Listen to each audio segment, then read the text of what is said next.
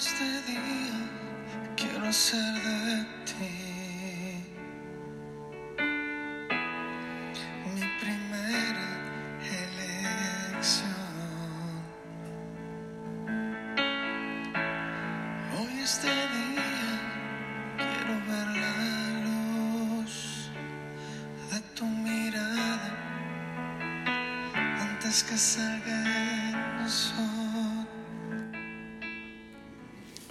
Hola, bienvenidos una vez más a este su podcast como agua en el desierto.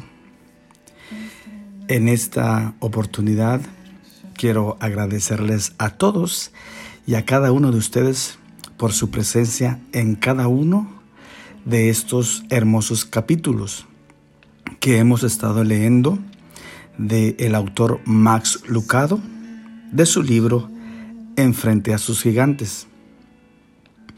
Gracias a todos ustedes por darme la oportunidad de ser de bendición para sus vidas. Es para mí un enorme privilegio el poder de alguna manera ser usado para que Dios hable a sus corazones, los toque, restaure, los levante y los anime como todos muchas veces y por no decir siempre, tenemos la necesidad de escuchar las buenas nuevas de nuestro Señor Jesucristo. Así que eh, hemos llegado a estos últimos capítulos de este hermoso libro. Como les vengo diciendo, gracias por haberme acompañado en esta aventura de este libro en frente a sus gigantes. Gracias a cada uno de ustedes que me han enviado sus comentarios y sus saludos a través de WhatsApp y pues gracias por esas palabras de ánimo que también pues me ayudan a seguir adelante. Y eh, terminaremos este, este último podcast leyendo dos historias, las últimas dos historias de este libro. Así también al mismo tiempo pasaremos a otros nuevos libros que creo igualmente serán de bendición para nuestras vidas. Así que pasaremos a, otra, a otros autores, otra manera de escribir, otra manera de inspirarse, no por eso menos eh, buena, así que sino que siempre en la misma línea de bendición para cada uno de ustedes. Así que entonces vamos a comenzar leyendo la primera, eh, el primer capítulo de estos dos últimos que leeremos para así terminar este hermoso libro. El título de este eh, penúltimo capítulo es Esperanzas destrozadas. Había intentado.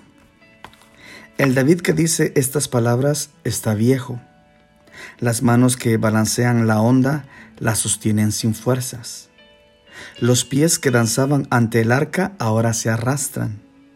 Aunque sus ojos son aún penetrantes, su cabello es gris y su piel cae entre su barba. Había intentado. Una gran multitud escucha cortesanos, asesores, tesoreros y cuidadores se han reunido a las órdenes de David. El rey está cansado. El momento de su partida está cercano.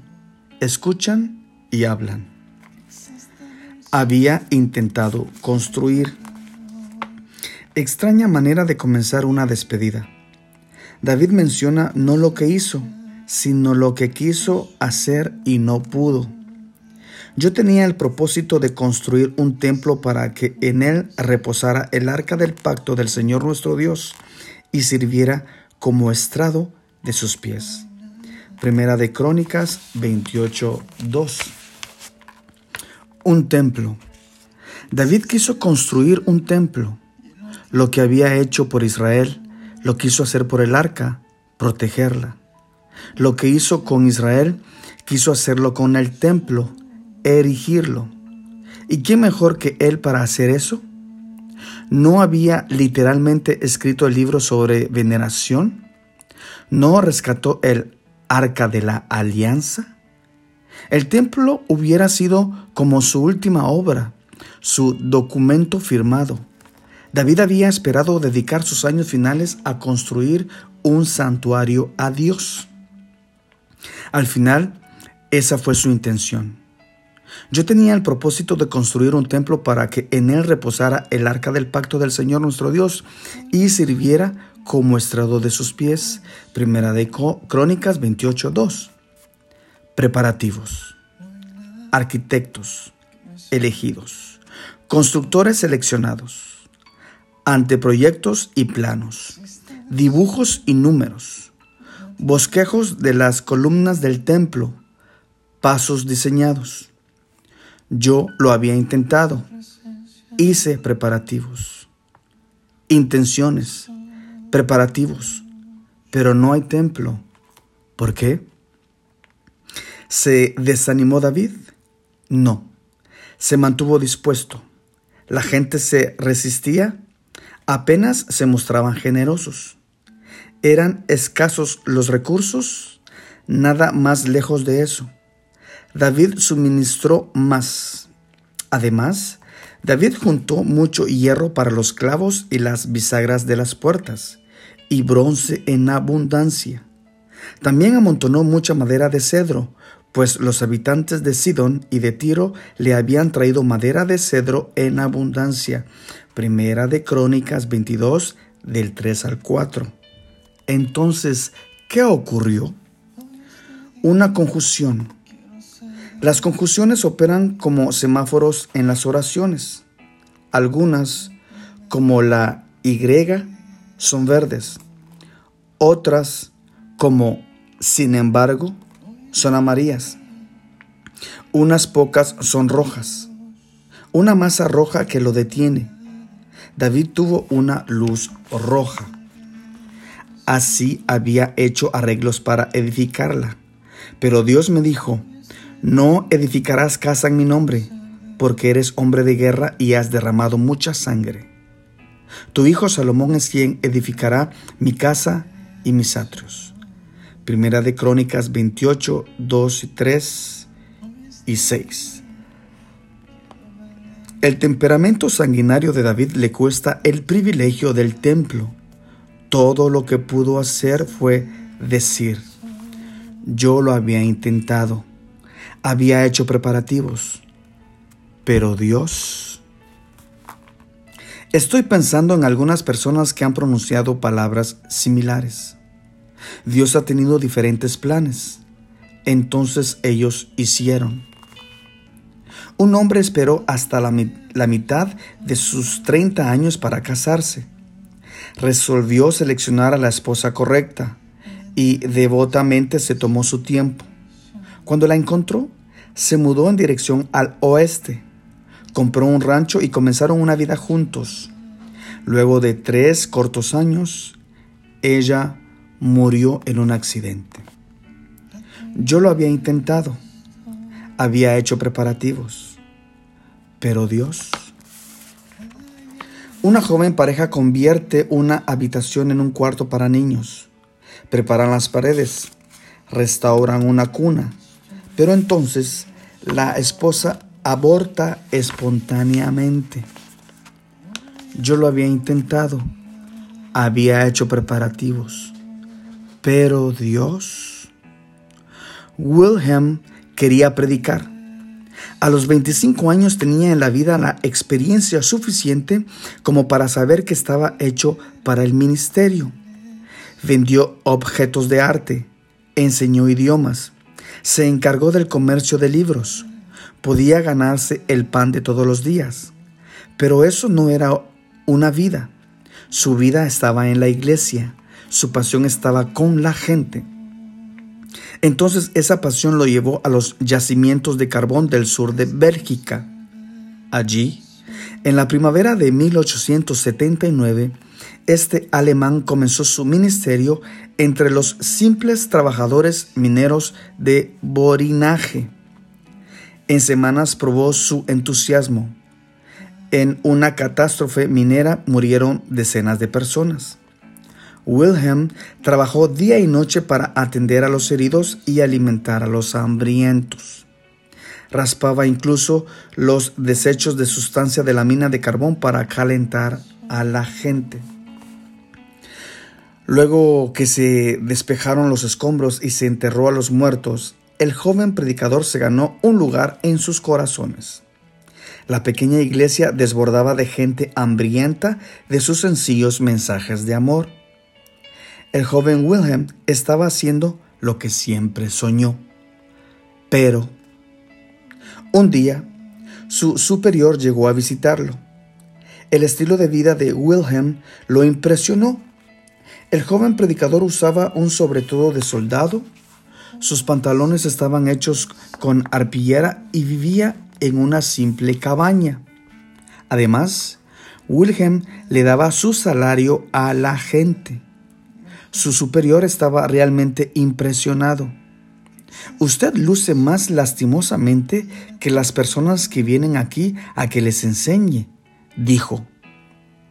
Wilhelm le preguntó si Jesús no hubiera hecho lo mismo, pero su interlocutor consideraba que eso no era la apariencia apropiada para un ministro.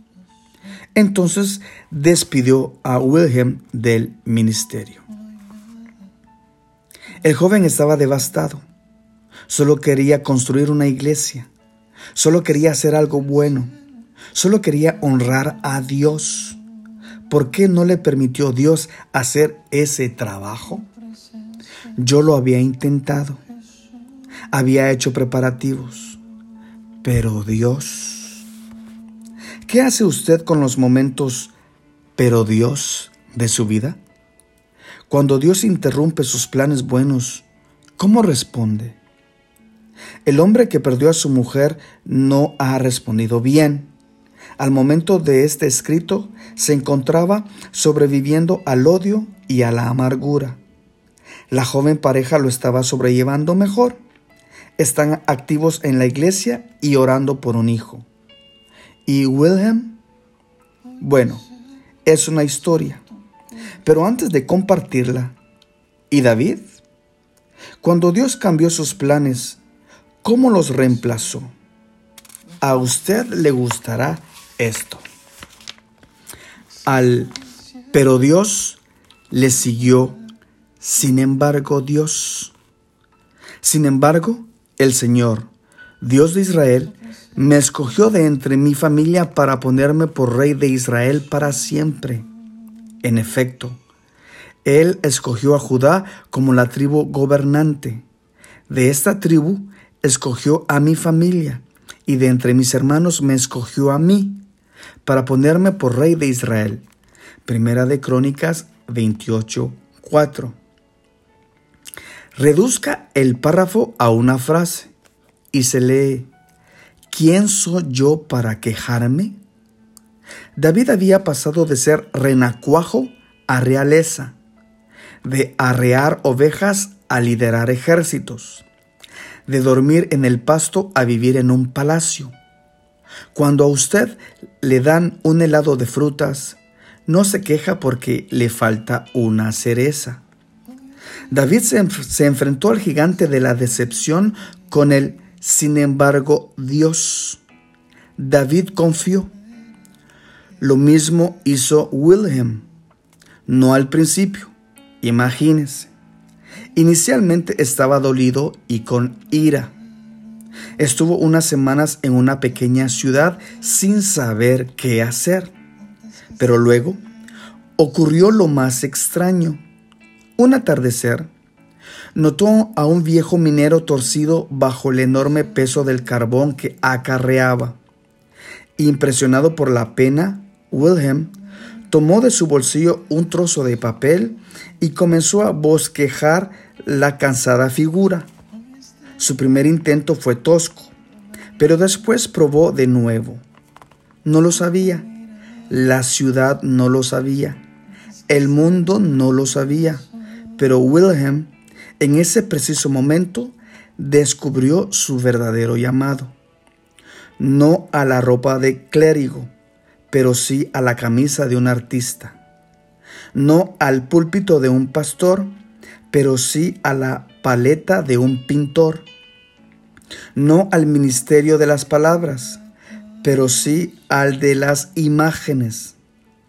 El hombre joven, el líder, no rehusó convertirse en el artista que el mundo no pudo resistir. Vincent Wilhelm van Gogh. Su pero Dios se convirtió en un sin embargo Dios. ¿Quién puede decir que el suyo no se convertirá en lo mismo?